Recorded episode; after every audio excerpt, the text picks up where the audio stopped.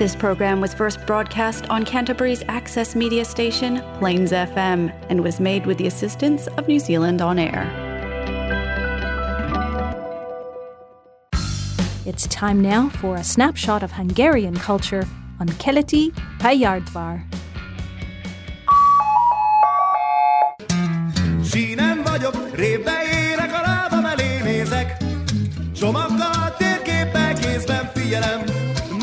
Lépek, körbe-körbe, megkergőd bőrönt kerekek kergetnek. Kósza szárnyak alatt lepergő állomás neveket. Welcome to Keleti pályaudvar. Isten hozta a keleti pályaudvaron. Kérem vigyázzanak, az ajtók záródnak. Személyvonat indul Új-Zélandra a hetedik vágányról. Az utazás alatt hallgassák középföld a legnépszerűbb magyar rádióját. Kellemes utazást kívánunk! Please mind the doors. The train is about to depart from Budapest Eastern Railway Station. It is heading toward Christchurch, New Zealand. During the journey, we invite you to listen to the most popular Hungarian radio show of the Middle Earth. We wish you a pleasant journey.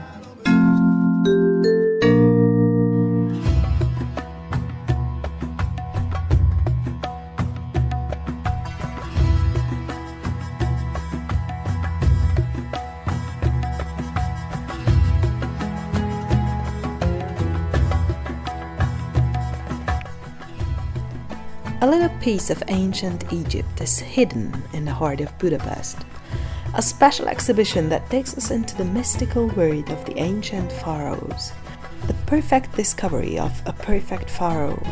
This is how the exhibition is described by its curator, Patrizia Piacentini, the professor and head of the Department of Egyptology at the University of Milan, who has spent the last 20 years studying the documents and notes on the discovery of the tomb of the pharaoh Amenhotep II until she finally got the full picture and was able to realize her dream of an exhibition where the public can gain an insight into the wonderful world of archaeology.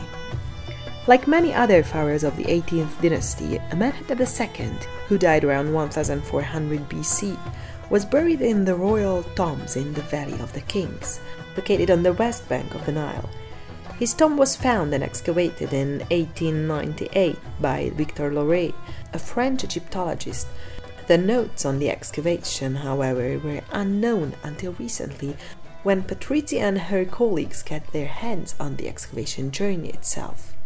As a guest of Keleti Palyaudvar show, she told me all about her work and the miraculous discovery of the journal of Victor Loret. Well, uh, it's uh, an amazing job, and um, we found these papers that uh, are exhibited now in Budapest. uh, Um, at the beginning of 2000, um, they were hidden in the archives of another Egyptologist who was a student of Victor Loret, um, forgotten for uh, decades. Um, from 1950, they were in the house of uh, this this uh, student, Alexandre Varille, who died in that time, and uh, for 50 years they were hidden there. Then, uh, um, for many reasons, they decided to to to sell these items, and Milano was lucky enough to buy these uh, items, and now we have these amazing archives uh, that are calling many scholars all over the world, and uh, of course, in, on which we uh, work. So it's not only the part on Amenhotep II that we are exhibiting now in Budapest, but many, many, many other things. So for us, it was a kind of archaeological excavation inside the archives, in the paper, not in the sand. And it was just great because at some point, uh, I, I have to say 20 years 20 years ago day by day it was september 2001 when we went through these boxes of papers and photos and many many documents uh, on uh, archaeological excavations in egypt and uh, we found this uh, um, small sheet of papers uh, uh, folded in three and of course, in, in archaeology, we knew that Victor Loret discovered the tomb of Amenhotep II because he, he wrote an article, a short article about his discovery in 1898. But after that, he had to leave Egypt. He went back to France to be a professor in Lyon. and that was the only thing that you knew about the about the discovery of, um, of not Victoria. really because there was another um, um, thing that all the objects found by Loret were in Cairo Museum, were, were transferred in Cairo Museum. So there was a catalog of the objects found with some notes. Um, but, um, I mean, everybody thought, I have to say, that Loret was a bad excavator. At that time, we thought, they, I say. For over a century, s- since people saw the objects in the museum, but with no documentation. They thought it was a bad archaeologist, not because he just found Yeah. something and, and never documented it. And so, so when I, I went through these papers and I started to see Valley of the Kings, Amenhotep II, Tutmosis III, so the big names of uh, ancient Egypt that I knew that he discovered because it was known by him. I opened it. Perhaps this is something interesting. And then I opened them, them and I saw that it was the description, day by day, room by room, object by object. Uh, it was the, the, the, the excavation journal of Victor Loret. So Patrizia and her colleagues went through the excavation journal of Victor Loret. They carefully examined every single page, every single photo, which took her three years. She basically commuted between Egypt, Cairo, and Milan, trying to make connection between the notes and the objects, until finally they completely reconstructed the discovery. And so she could now tell the word, or at least the word of Egyptology, that Victor Loret was indeed a great archaeologist of his time. So, what do we know about him? Tell, tell us a little bit. Many Who was things. he? Um, he was uh, French. Um, he went to Egypt for the first time in 1881. He was uh, some more 20 and something. He was a student. He went with his professor, who was Gaston Maspero, another French, uh, very famous at his time, and um, with uh, Gaston Maspero, uh, he um, participated, I say, in a big discovery, and they found uh, the first royal cache. That is a tomb in which were hidden uh, 53 uh, pharaohs or uh, pe- people very close to the pharaoh, very important people. And they were hidden there around 1000 BC uh, to safeguard uh, them because they were robbers and also because they were not, so they were not safe in their own original tombs. Victor Loret and his master resolved the mystery of the empty sarcophagi of the royal tombs in the Valley of the Kings. The mummies of the pharaohs were transferred to the so called royal cache, a royal tomb that was considered safer as the others. Safe from thieves or, in other name, grave robbers keen to steal anything precious in a period of crisis in Egypt. So they found the first royal cache, and then uh, um, Loret continued to study in, in, in Egypt. He studied Egyptian archaeology, Egyptian history, Arabic, I mean, everything. And then he went back to France, he became professor, and in 1897 um, he became the director of the Egyptian Antiquities Service. So he went back to Egypt as the chief of the antiquities.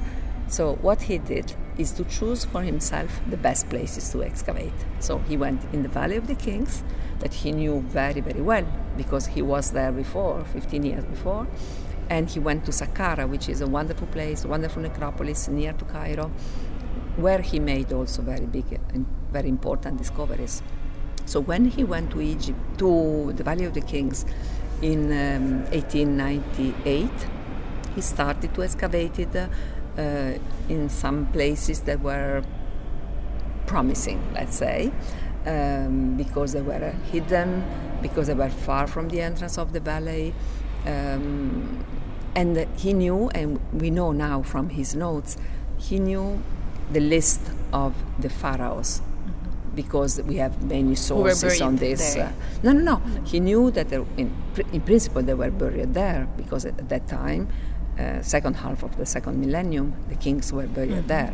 So he knew the list of the pharaohs, and he he knew that some of them were their tombs were already have already been discovered, it was fine, but some were missing this, for example. So he knew what to look for. So say I have to look for Tutmosis III, the so-called Napoleon of Egypt, the big conqueror.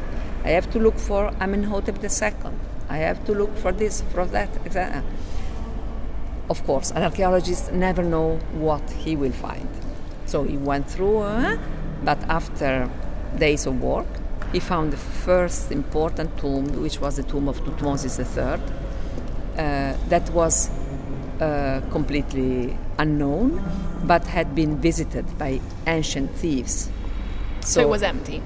No, no, not empty. It was completely confused. There was they they took out all the precious things, but there were objects, for example, in wood, statues in wood, uh, in stone, uh, things that were n- not useful for, for in the past. They were just rubbish for them. Let's say for for ancient thieves. I mean. Not Um, gold or but something. but uh, but for us are invaluable. I mean, are amazing. And then he continued the excavation, and uh, he discovered one in, in the evening. Uh, I don't know why the big discoveries always arrive when in the evening, or just before the weekend, or when you are finishing the mission. This is really happening all the time still now. so in his diaries, he writes that. Um, in the evening, um, he was called by his workers, come, come, come, there is something interesting. And there is an entrance of the tomb. And he went, and in the night, he describes that he went in, and um, uh, one of his workers helped him to enter. Uh, and they, they, the, they the, the, entrance was so small. was or? small and full of you know of sand, of stones, of everything, and they went uh, inside and uh, with a torch, and we have drawings of this of him and behind him his uh, worker with the torch, and uh, he went there and he started with the tor- the light of the torch, looking at the, the walls, looking at the smashed objects that were everywhere and somewhere, and he, he found first in the in the entrance uh, a body of a mummy very almost destroyed. And he thought oh he must be a robber who went inside and they killed them. And then he went uh, nearer and say oh no this is an ancient mummy. He went inside again again and then he entered in the big room this was the antechamber of the tomb and he found objects broken because the, the, the ancient thieves probably took only the, the valuable things and throw away the rest. And he writes in the diaries that even some objects were thrown on the walls because, you know, just looking for things.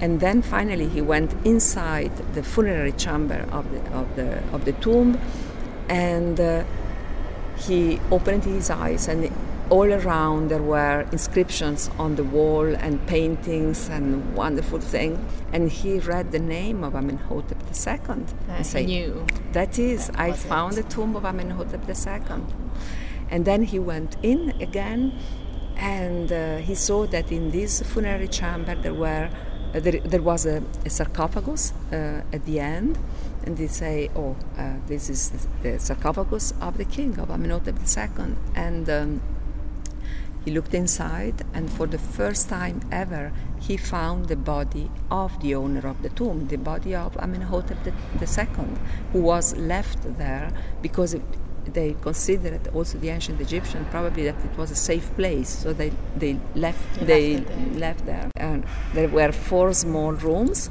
uh, near the in in in the in the funerary chamber, and. Uh, Inside one of them, he found three other mummies. Uh, just after he discovered that they were very important people. One was uh, the so-called elder lady, who uh, now we know is the wife of Amenhotep III, so he was a queen. Uh, and then there were another uh, lady, also tied with the, the, the royal family, and the boy, probably the son of Amenhotep II. And then he continued in the, the, another room that was completely closed with bricks and with stones. Sorry, with stones. Um, one was missing, and he looked inside, with always with a torch, and he saw coffins there and mummies, and say, "Okay, this is a second royal cache. It's like the one my professor discovered seven years, 17 years ago." Victor Loret knew he had discovered something truly special. But, as Patrizia explains, a good archaeologist always have to be competent but also very patient. It was late in the night, after an exhausting day of work. Victor left it there, went to sleep so that in the next day he could go back and excavate, step by step, room by room, object by object. And he took notes of everything. He made drawings, wrote down measurements, and created a journey for future archaeologists. This discovery was truly extraordinary because for the first time the mummy of a pharaoh was found in his own tomb in the Valley of the Kings. A similar case occurred only 25 years later with the discovery of Tutankhamun's mummy still inside his tomb. In the tomb of Amenhotep II, Loret found about 15 other mummies or parts of mummies of pharaohs and important persons. Loret left Egypt in the late 1899, never to return. He published on his main discovery only a short article, which for over a century has been the only source of information on his work, up until the beginning of the 21st century, when Patrizia's team has acquired a detailed journey about the exhibition. So, first of all, we read all of them, we transcribed them, uh, and also, and also, of course, we scanned them. Uh, because we try not to touch them uh, because for us they are precious things. So uh, we work a lot on computer and of course when the, you scan uh, a document after you can enlarge them. It you can read every single detail. You can see the details. Um, so we did this digitalize everything um, uh, read trans- tra- um, transcribe um, and then uh, we reconstructed all the discovery day by day and also we went to Cairo and we we, we check every single object um, in, in, so we recognize all this uh, uh, everything he found uh, a few objects perhaps went uh, to Germany, uh, sorry, to England and to other museums, but a few, very, very few of them, dozen of, uh, just one dozen, most of them stayed in Egypt. And then after that, um, we made a book first of all, and we published this so everybody can read and study and, and go on with the when you know the discovery. And I was happy also to be able to. Um, declare to the small world of Egyptologists that Loret was a good archaeologist, a good, good scholar, not as bad as uh, we thought before. And then the dream could come true. The discoveries were first exhibited in Cairo in 2008, and the story quickly went viral. The exhibition could be held in Milan as well, in Patrizia's hometown, where colleagues from Budapest also visited. This is how the idea of the Budapest exhibition was born, where for the first time the exhibition is exclusively about Amenhotep II and the work of Victor Loret. Fra- frankly, I think that uh, 20 years later, exactly 20 years later, I think uh, the goal is done, is done. Well, the goal is indeed achieved. That, of course, does not mean Patrizia will stop there. She has other adventures waiting for her in Egypt, where her next excavation will take place. And for that, of course, we wish her every success.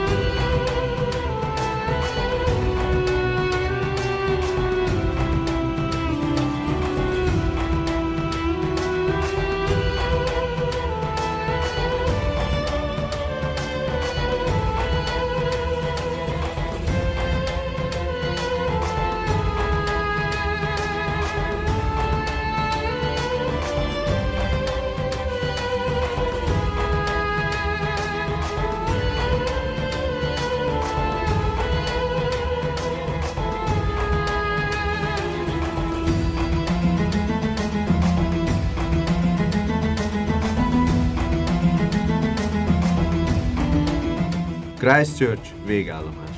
Kérjük kedves utasainkat, hogy megállás után szíveskedjenek a vonatot elhagyni, és erre utastársaikat is figyelmeztessék. The next stop is Christchurch, New Zealand. This train terminates here. Please leave the train upon arrival.